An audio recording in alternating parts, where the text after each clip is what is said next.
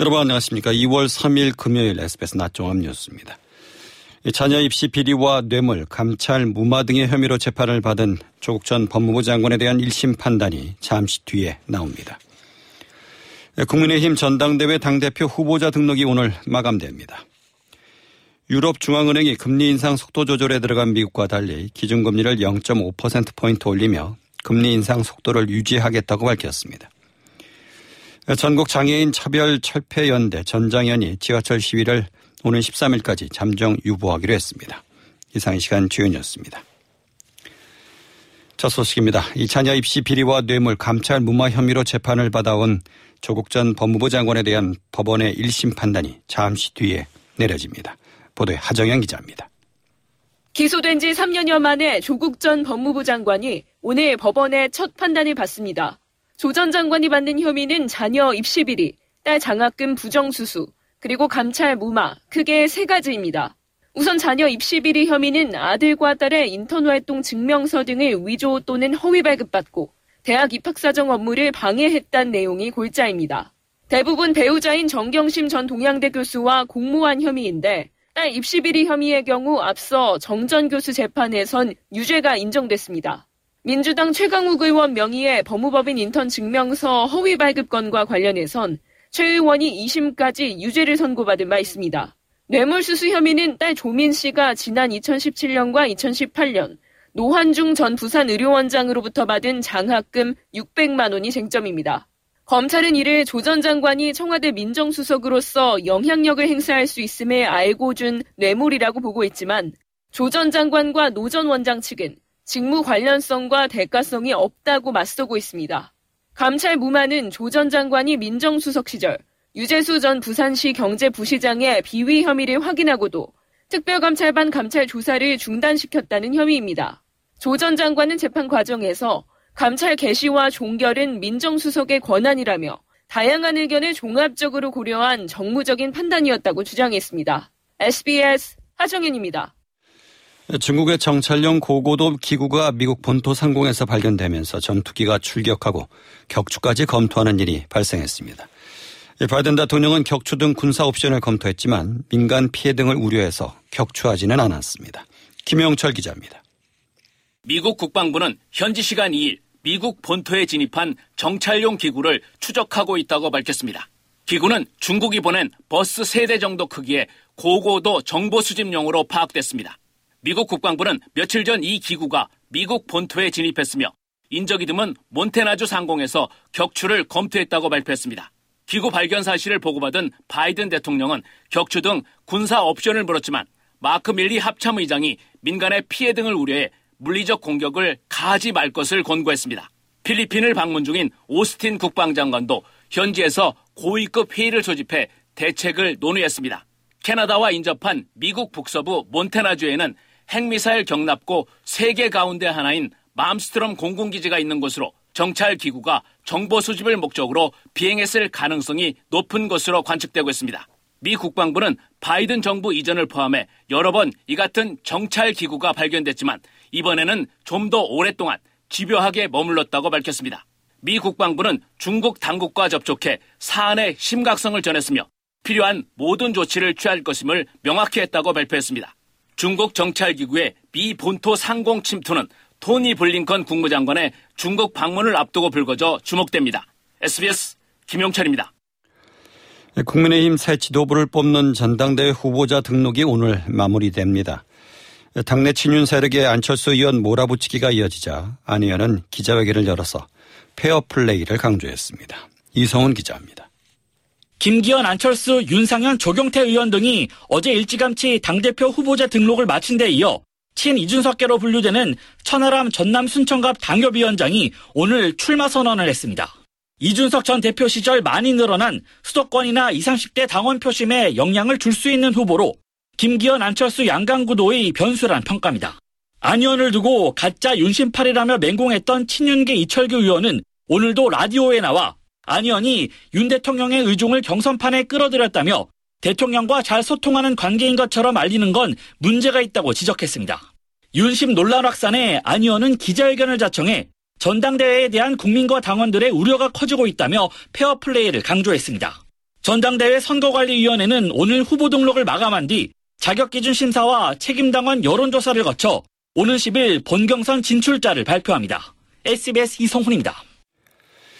이상민 행정안전부 장관의 탄핵안 발의를 논의하는 민주당 의원총회가 결론을 내지 못하고 끝났습니다. 지난 의총과는 달리 비판적인 발언도 쏟아졌습니다. 원종진 기자입니다. 이상민 장관 탄핵소추안 논의를 위해 마련된 민주당 의원총회. 삼십 분 안팎에 그쳤던 최근 총회들과 달리 두 시간 반 넘게 이어졌습니다. 평소 말을 아끼던 의원들이 열일곱 명이나 자유발언을 신청했기 때문입니다. 박홍근 원내대표는 탄핵안 발의를 당론으로 채택해야 한다고 강조했지만 탄핵 필요성엔 공감하면서도 헌법재판소에서 기각되면 역풍을 맞을 수 있다는 우려가 잇따랐습니다. 내일 열리는 국민보고대회에 대해서도 불만이 나왔습니다.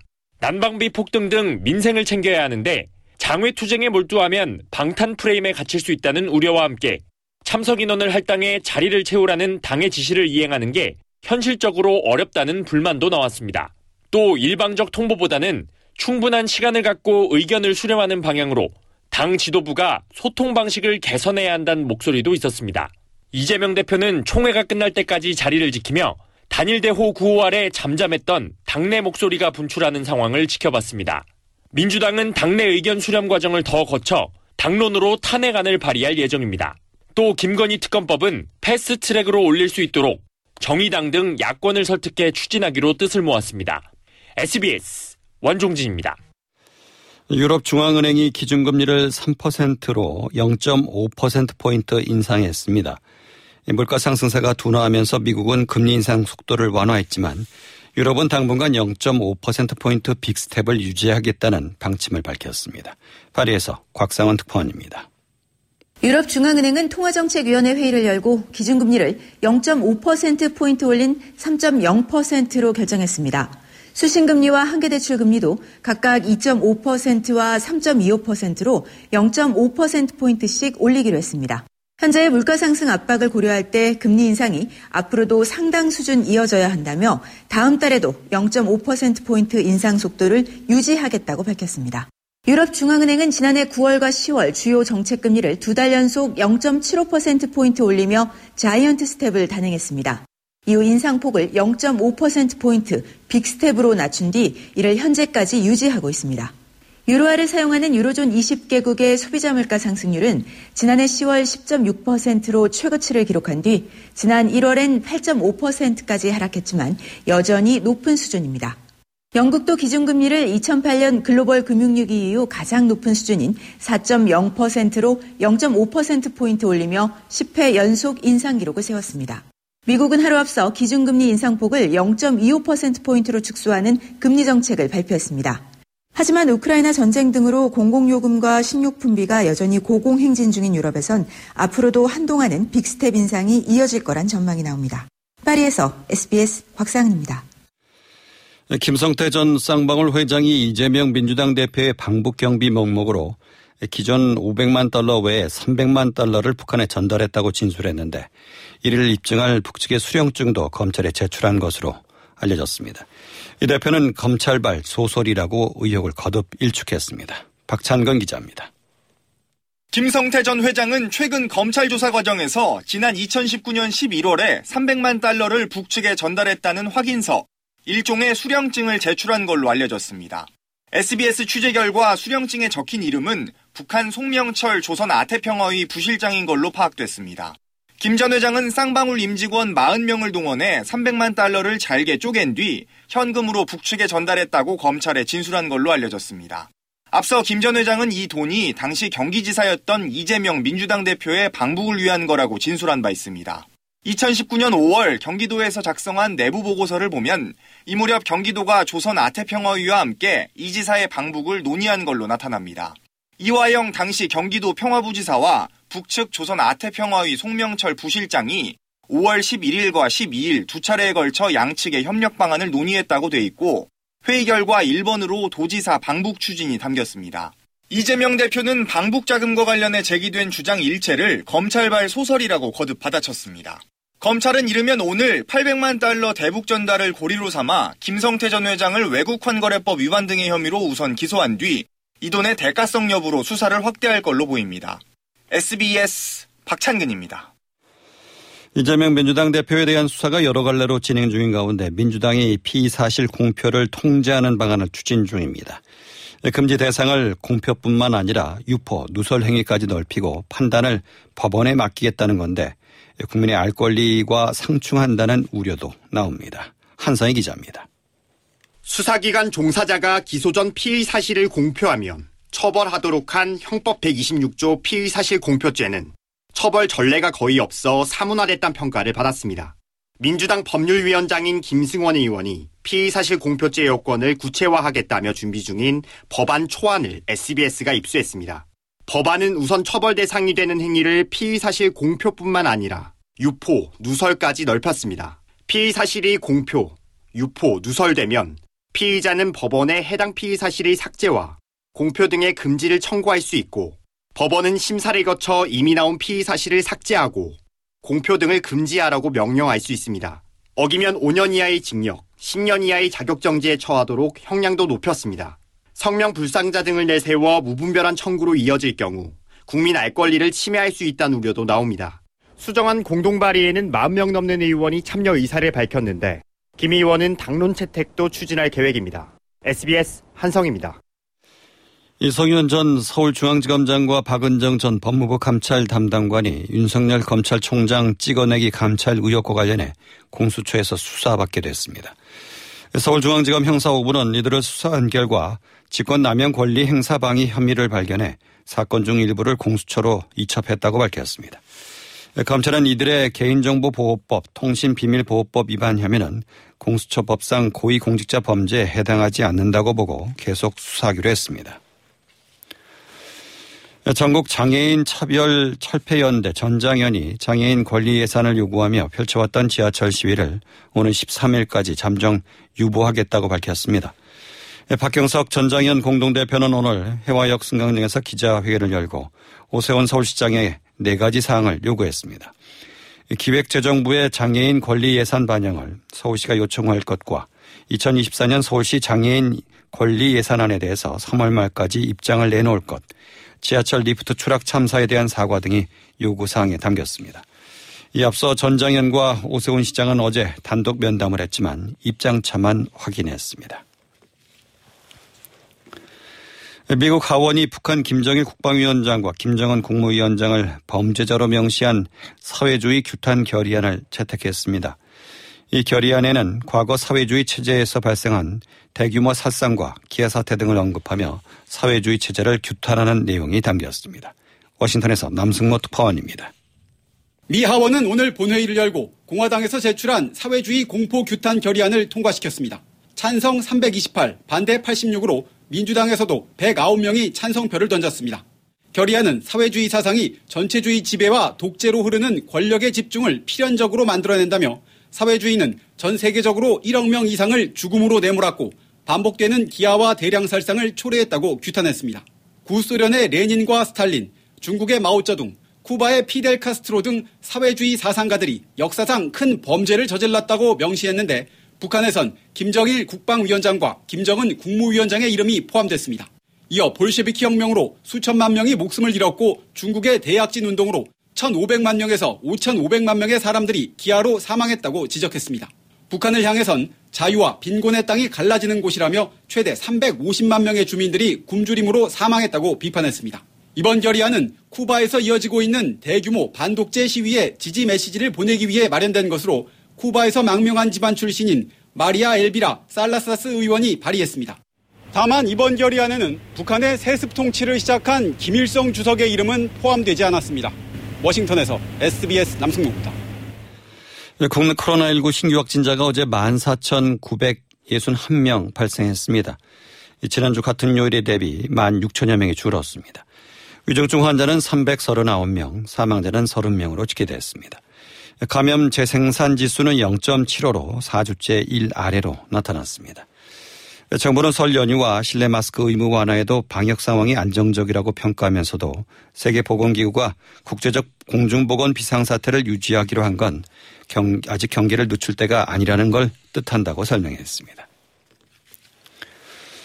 신한은행에서 시작된 모바일 인터넷 뱅킹 수수료 면제가 오 대 시중은행으로 확대됐습니다.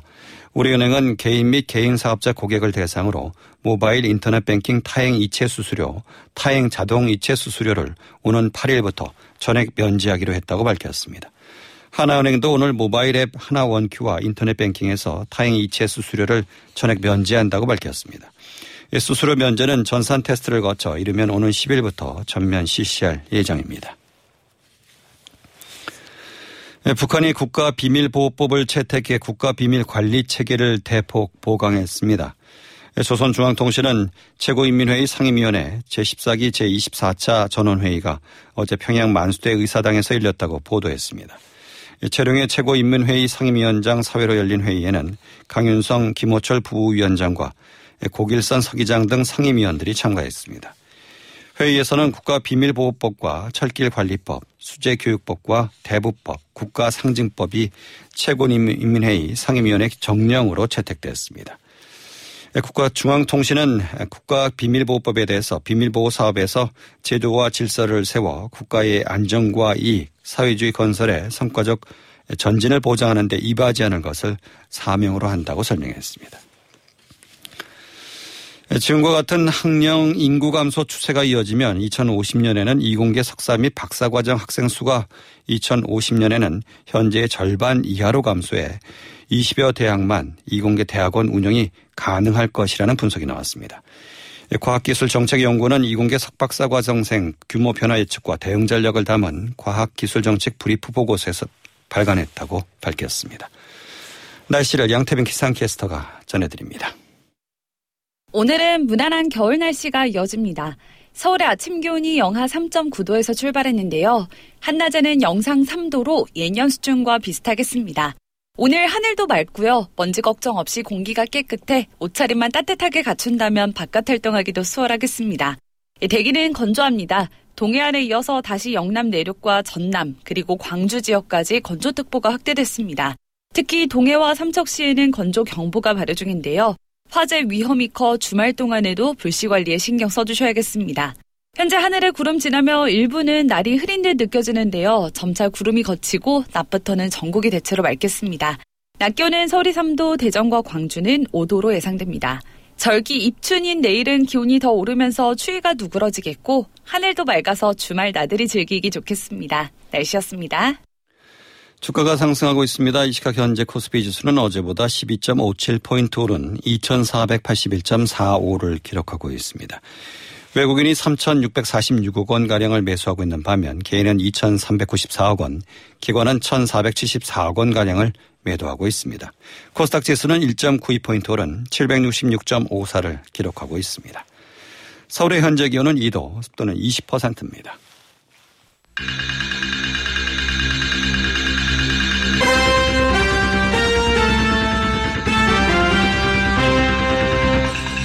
에스비에스 낮종합뉴스 진행의 박광범이었습니다.